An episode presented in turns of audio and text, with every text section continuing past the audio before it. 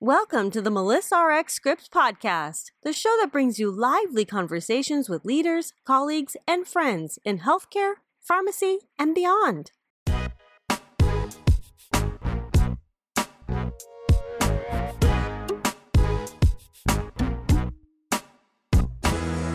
Hello, everyone, and thank you for joining me for the Melissa RX Scripts podcast. I'm Melissa Murer Corrigan, and I'll be your host. This is episode 48 of the Melissa RX Scripts podcast, and thanks for listening. We're working on season five, and we are also celebrating three plus years of podcasting. Wow. And thousands of episode downloads. Thank you. Thanks for joining me for our lively conversations, prescriptions, and advice for life. I hope that these special Melissa RX Scripts podcast stories have inspired you and helped to widen the paths for leadership, exploring opportunities, pursuing your passion, and taking risks. Well, now, on today's podcast, I'll be talking with Dr. Anjanette Wyatt. Anjanette and I are going to be discussing many things, including her leadership experiences and passion for health literacy. I'll give you a bit of an introduction to Anjanette and then also let her tell you about herself, her career, and her many varied experiences in life in general. Anjanette made history as president of the APHA Foundation. Dr. Wyatt is the first Black woman to serve as president in the American Pharmacists Association Foundation's 70 year history. Wow, wow, wow. Anjanette also is pharmacy manager, president, and chief executive officer of Clinical Care Pharmacy and has experience serving as a consultant pharmacist.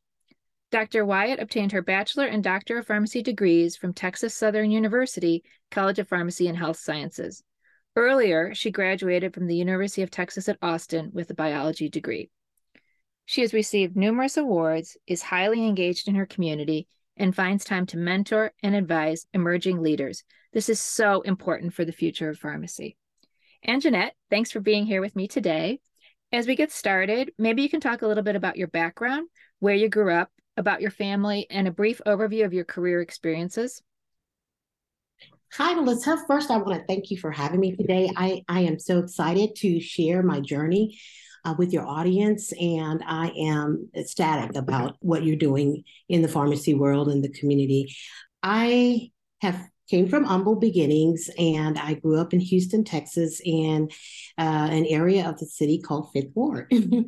and uh, many great individuals have come out of that area and uh, i am proud to be a resident and and having grown up in that area. Uh, i started my journey at uh, the local public elementary school called McDade Elementary, and then I went on to middle school, Key Middle School, and then I was actually bussed over to uh, a, a magnet school, which kind of changed the trajectory of my life because it was a, I tested into an engineering program.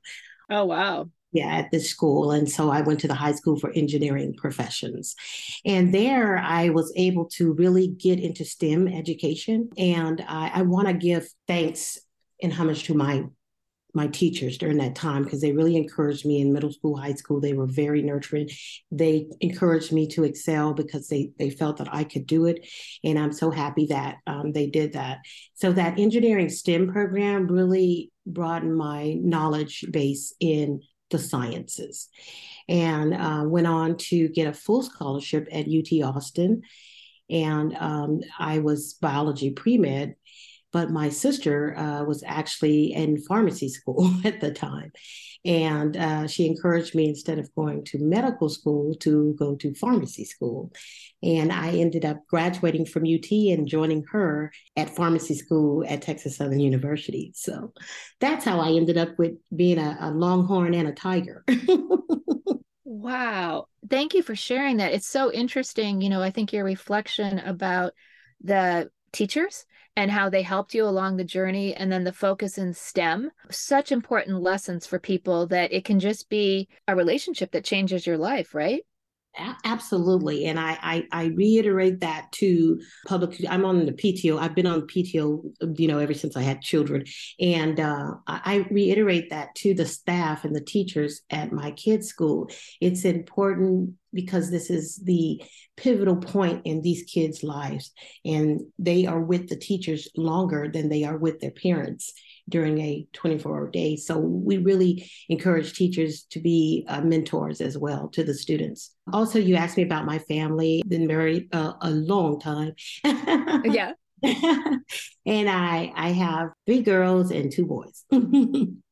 Oh, and oh, that's wonderful. Yeah, so I had to do all of this and go back to school and get my PharmD because when I came out, we didn't have PharmDs uh, in Texas yet. I had to go back and get a post baccalaureate traditional PharmD with children. So, so that was that was hard. But once I uh, graduated from pharmacy school, I was recruited by Eli Lilly and Company. So I went straight into pharmaceutical industry. I loved loved uh, being uh, with Eli Lilly and Company. It was a great experience, great job, and I did that for many years. But then I came back home to Houston because I was in Los Angeles, California. But I came home to Houston because my dad was ill, and I um, started working at St. Luke um, Episcopal Hospital in the Texas Medical Center, which is a renowned medical center worldwide. And so I've worked in a lot of different facets of, uh, of pharmacy, which is good for me to have all those different experiences. So after that, I went and taught pharmacy school at Texas Southern University. And then I had an opportunity to open my own store. And I thought, what a great way to impact the community further by having my own uh, retail business. And so I called it clinical care because um, I had been trained clinically and did clinical work at the hospital. And I said, wouldn't it be a great opportunity to merge clinical pharmacy with retail pharmacy so mm-hmm. that we would have a bigger picture? Now we have of the patient's, you know, health. And now we MTM, we have all these different avenues that we can utilize as pharmacists to not only just fill the prescriptions, but know more about the patient so that we can can um, manage their their profile, their MARS, and manage their help them to manage their health. That is just so so cool, and I love how you described your journey and the different facets that you went into. And, you know, I want to provide the linkage that connected the two of us together. You and I both share a passion for women in pharmacy and also the APHA Foundation and the work that the APHA Foundation has done for 70 plus years. So that's, you know, been our connection where you and I both serve on the Women in Pharmacy Committee. And I'm so joyful that we were able to see each other in person recently in Phoenix. Um, you know, I think for all of us being able to be at in-person meetings again to gather together to learn together to innovate to figure out network figure out what's next was just such a super rewarding um, experience. So i loved seeing you um, and we'll talk more about some of those activities as our conversation goes. So you mentioned you know starting at ut and um, a shout out to the folks in Texas. I have a very dear friend who, um, well, several friends who have, gone to UT and um, bleed burnt orange. Um, and so whenever I see that color, I always think, oh, that'd be a great gift for them. But you also, you know, mentioned that you attended Texas Southern University College of Pharmacy. And, you know, TSU is one of the nation's largest historically Black universities. So tell me more about your HBCU experience.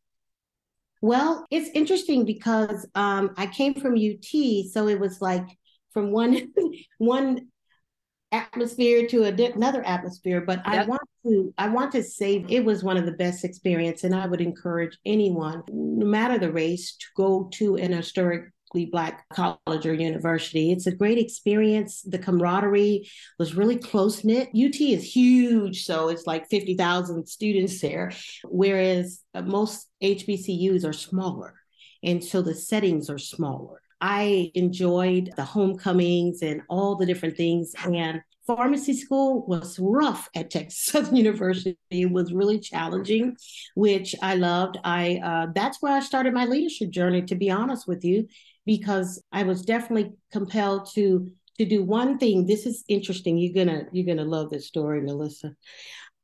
When I graduated from UT Austin, we received these huge degrees. I mean, they were huge.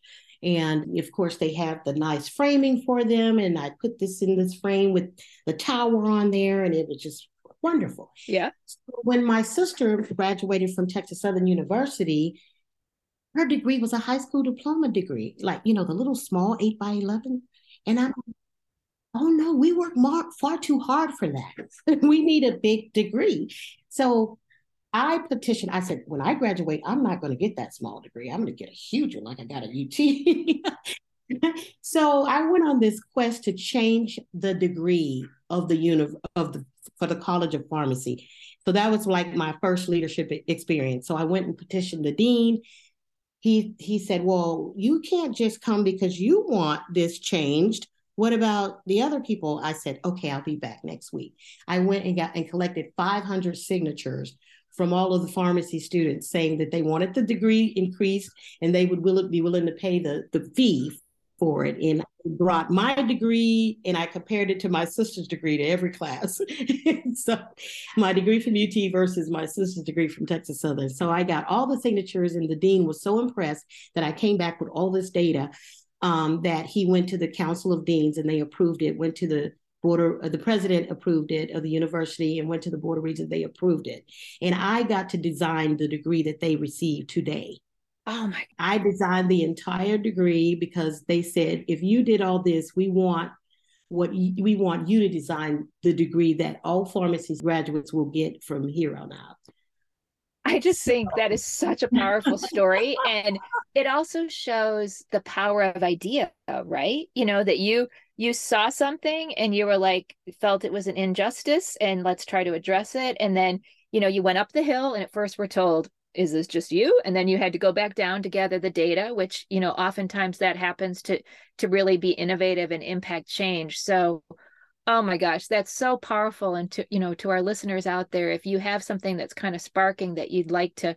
work on or change, let Anjanette's inspiration. um, you know, what's what's wild though is like, you know, future students were probably had no idea that it was different before. So that that is so cool. I really appreciate you know you yes. um, and, and it really started my leadership journey because after that i became class president i also became regent of kappa psi pharmaceutical fraternity and I just started doing a lot of leadership roles at the college and it was a journey that I wouldn't change for anything because because of my leadership that's why I uh, received an offer from Eli Lilly, Merck, Parke Davis, Pfizer. I had a lot of offers from industry um, when I um, graduated. So you know i'm really grateful and i do want to encourage students out there if you have an idea don't be shy about it i mean you really have to implement execute and make sure that your dreams come true and that you bring everything you want to fruition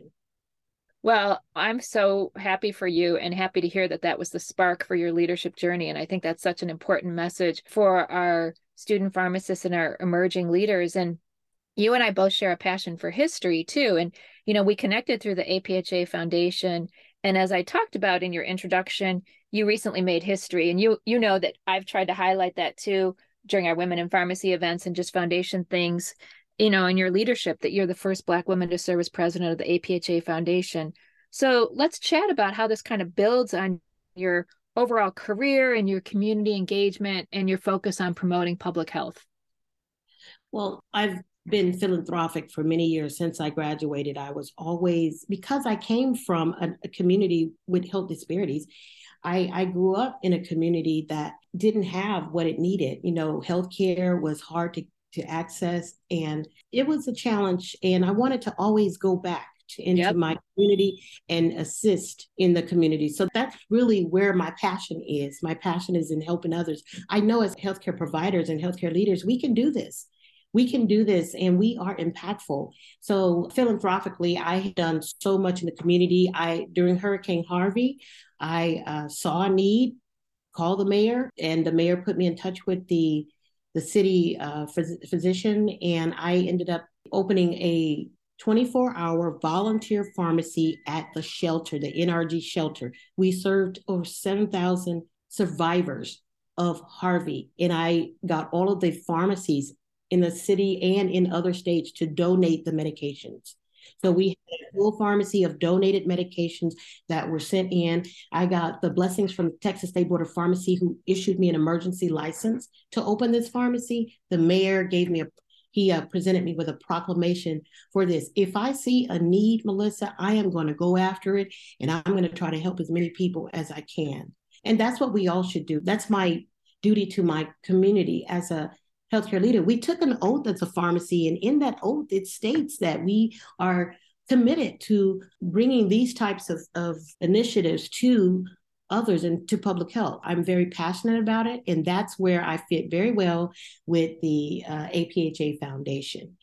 This is will be my sixth and final year on the board for the APHA Foundation, and I'm so impressed with what we've been able to do over the six years. This year is the first year of my tenure. We have done better this year than we have in the entire 70 years. So we're on a positive trajectory. We have so many different initiatives, uh, Project Impact Diabetes, uh, Project Impact uh, Atrial Fibrillation, and we have a lot going on that we present and bring that data for pharmacists to let the public, the CDC, and the government know how much we do as healthcare providers for citizens in the United States. So that data that we collect it can it's utilized to show the impact of pharmacists in America.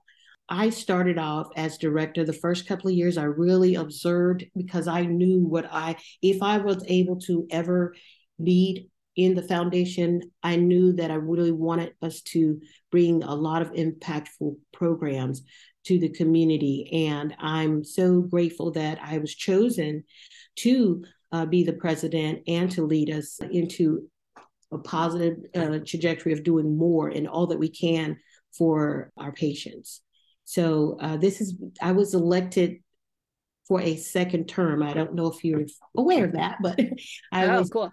elected for a second term uh, as president. So this year, my goal is to increase the awareness, number one, of pharmacists of the foundation because of the fact we're doing so much to impact the, the field of pharmacy uh, pharmacists all across America need to know what we are doing and they need to support our efforts because when the foundation wins, APHA wins. When APHA wins, pharmacists win. When pharmacists win, patients win.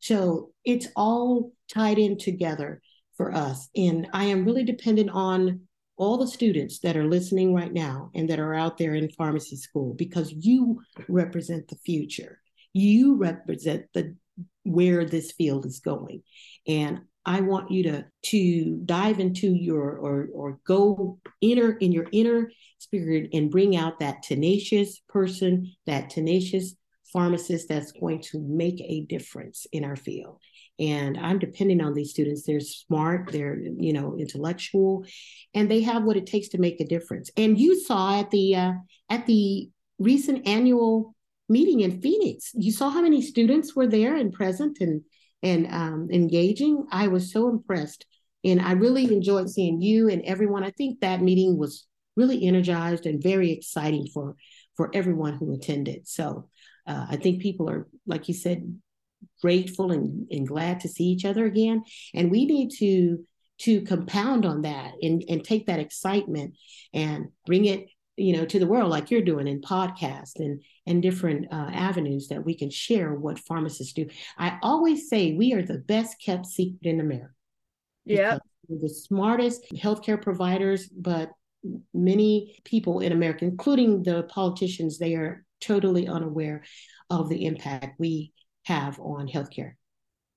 Well you talked about your journey anjanette. Thank you so much for highlighting the efforts with Hurricane Harvey. You know, I remember when that hit in in Houston and in Texas, and I think there's been so much focus in the last couple years, rightfully so, related to the pandemic. You know, in COVID nineteen, that I think sometimes you can not remember or think about the impact that pharmacists have had on natural disasters for years, you know, whether it been Hurricane Harvey, Katrina, ensuring that our patients and our communities have the care and also the other needs met and it sounds like that's what you did that you know you were like okay this is in my community i talked to the mayor how do we set this pharmacy up how do we do the emergency um, declaration and ensure that we can practice with the state texas state board of pharmacy and i want to give a shout out to our colleagues at the texas state board of pharmacy because i spent a lot of time with them over the years in texas and austin when i was leading the pharmacy technician certification board and you have such a great group focused on protecting the public. So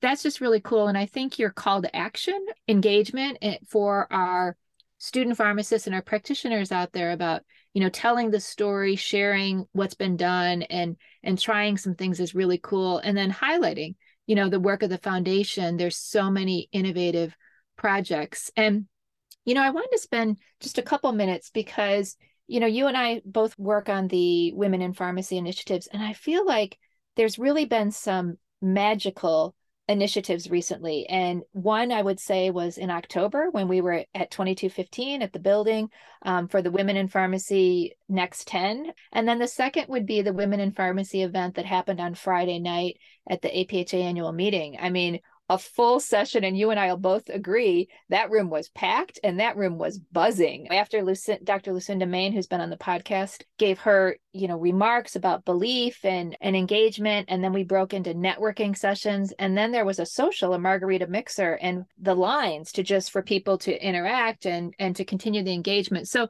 talk to me a little bit about those two events and what they meant to you and, you know, just what your insights were from those two events.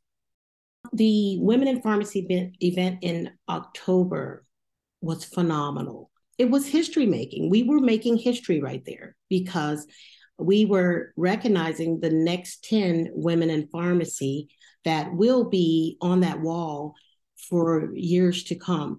And their stories, their pearls, as I call them, pharmacy pearls, to the next generation and the students is just uh, invaluable.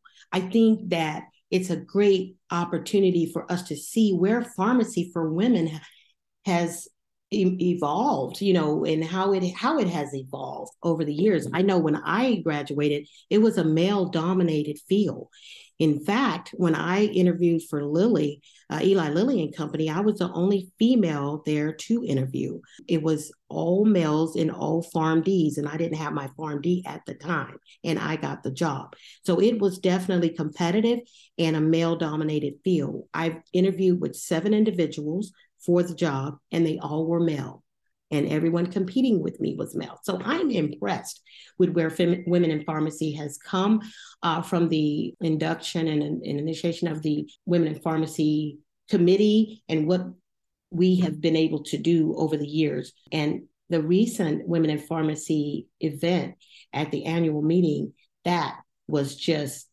totally memorable. Um, I love the interaction. I'm a person that likes engagement because if you're just talking and you're not getting that feedback from your audience and also ideas and thought processes, then you know, to me, it's not as impactful for the audience as, as it is when uh, just a person is speaking. So the group that I was uh, over, we talked about maternal mortality. Mm-hmm. Which is huge in America right now. It's an issue that we really need to focus on as pharmacists to help uh, women give birth and save their life and their their infant life so they can you know have a good motherhood so the other thing we spoke about was heart disease in women and that's another silent killer for women in America. So our interaction, engagement, and conversations were just dynamic. At the end, I was able to share my passion with, it was a lot of students in my group, but I was able to share the passion of pharmacy because what, you know, when I finished talking to them, they said, we are so grateful to, to talk to someone who has a love and a passion for pharmacy because they don't, they told me they don't see that much. But you know you really have to love the field to to to be impactful in the field you can't do pharmacy just for money or for anything other than the passion of helping people with their save and, and helping people with their health and saving lives and so i'm i'm here to tell all the students and all the pharmacists that are listening listening love your profession love your field because i certainly love what i do I love that. Love your profession, love your field. And, you know, as you shared reflections from that October event and that it was history making, I want to alert our listeners that um,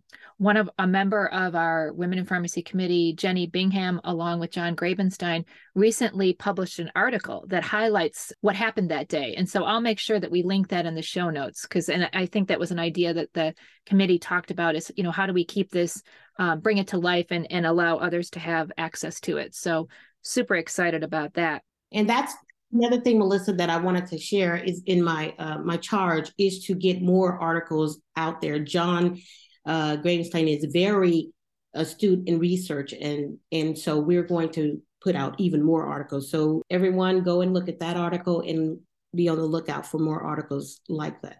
Oh my goodness, that I just I I'm doing a little happy dance. That is just such.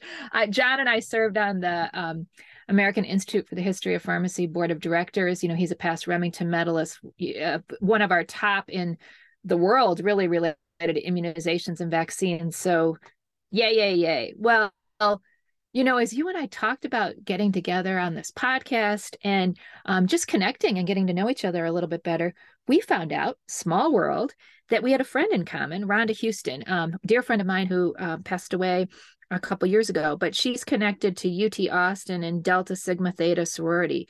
And, you know, so I always kind of keep my eyes out, especially when I'm traveling, if I see someone rocking the red. so tell me, you know, tell me more about being a Delta. I love being a Delta. Um, there are nine different um, African American sororities and fraternities. And I'm not a legacy, which means I don't have, I didn't have I do now, but I didn't have at the time anyone in my family, like my mother or sister or anyone that was Greek. So when I was choosing what sorority I wanted to join, I went to the library and did research on them. And um, Delta Sigma Theta um, had so many fantastic women that were that I idolized, and they had done so much in America and in their communities. I said, I want to be just like those ladies. Barbara Jordan, who's from Houston, is a Delta. Uh, it was a Delta, you know, and she still is post university, but um, she's passed away, of course. But there are so many ladies that I can name. Lena Horne. There are so many phenomenal Deltas, and those ladies really made a difference in their communities and, and in the in, in the nation and the world and um, I wanted to be like those ladies. So I pledged uh, my sorority at uh, UT Austin at Epsilon Beta chapter, and then I was very, very active at Delta Gamma at Texas Southern University as well. Um, we are a community service sorority. We have five programmatic thrusts that we, and one of them is in the field of health. So I am a director with the Delta Research and Educational Foundation, and we concentrate on communities of color with disparities, health disparities. So I was able to get our di- Impact Diabetes program for the APHA Foundation to partner with DREF to get that program into the communities that it, diabetes impact the most. And it has been a great, great initiative to where we are now having the deltas all over America bring this program to the communities. And we have a lot of success stories of how we have prevented diabetes in uh, ladies, their family members, and just pre diabetic or people at risk for diabetes all over the nation. It's a story that needs to be told. And again, we will get John to get that out, that information out to the the public. Uh, also, I want to point out that the CDC only selected 10 organizations nationwide to be a part of this initiative. And we, the APHA Foundation, was one of the 10 that was selected for this diabetes initiative. That is huge. Um, and we have a great relationship with the CDC, and we are doing all we can to to put these initiatives into the community. So it was a great match for Delta Sigma Theta, the Delta Research and Educational Foundation, to assist with this with, with this you know initiative for diabetes. The program uh, participants they get a one year long classes, uh, coach, and everything that where they meet weekly and then they start meeting monthly, then quarterly. But they go through their exercise routines. They have classes and everything. It's a six a, a program that's worth six hundred dollars, but is given free to the public. So, so amazing, Anjanette. And I think you're right about working with organizations that can help to identify where the most need is, but also just raising awareness in general. You know, and on this podcast today, we've talked about the impact of diabetes and also heart disease and you know two things i've been an active volunteer with the American Heart Association, the Go Red campaign, our, Circle of Red, the number one killer of women. So just so so important, and to be able to to match that up with your passions you know your, your passions for healthcare your passions for pharmacy and then your passions for um, delta sigma theta i just think is just like the coolest the coolest thing. So so thrilled to hear that. And i did talk about rhonda in an earlier episode. It was episode 25 with michelle williams. I actually dedicated that episode to her. So i feel like um i don't know if you feel this too that like she's smiling down on us and kind of i feel like when i connect with a delta that she's been uh, played a part in that you know of of making sure that we connect and have a relationship and most often end up working together in some way. Oh, absolutely. Rhonda was a total jewel. I love Rhonda. She was the sweetest person ever. She was a great sorority sister. She was committed and quiet, but always was a friend that you can count on. And I loved, we would see each other all the time. And I uh, actually pledged before her. So I was uh, able to pledge her and bring her into the sorority. And I miss her tremendously. We, we all do. And she is smiling down on us. She's definitely definitely proud of uh, what we've been able to do with um, Delta. And she's proud that we were coupled it with pharmacy. So that's a great, great opportunity. I think when we go back to homecoming, that we are going to honor her um, when we go back to UT for homecoming. So.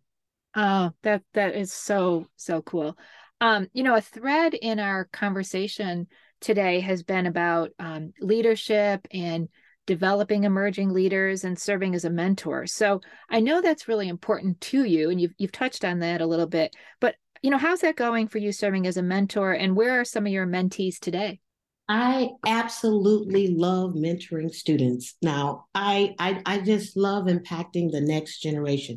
My mentors are all over um, the U.S. Some of the places that they have landed uh, in their careers is the FDA, NIH, CDC, the Pentagon. yes. And then a lot of them are professors now uh-huh. in the College of Pharmacy, and they're also in industry. So some of them are in uh, pharmaceutical industry as well. And many of them went on to open their own pharmacies, which is really great because, you know, that expands our reach in the community even further. So I'm very proud of all of my my mentees. And I love that they come back and let me know what they're doing.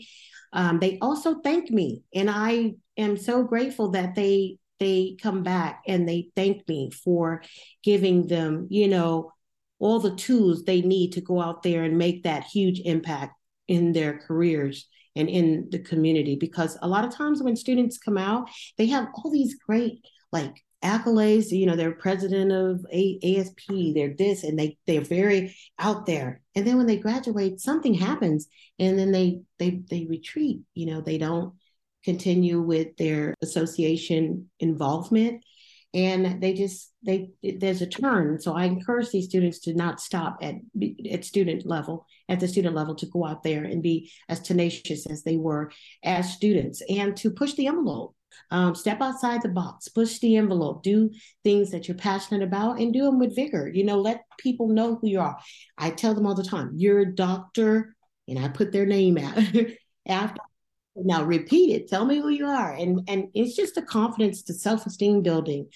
Um, letting them know because without that pharmacy can't advance we have to have these students coming out and and being matter of factly proud of what they do and who they are and that they can can not necessarily challenge but they can hold their own with physicians in terms of the you know the right medicine for the right patient and the right treatment modality. I want to tell you this really quick. I know I talk a lot, but I want to share this. Patient advocacy is real, especially with those that are, have health uh, literacy issues and those that have health disparities.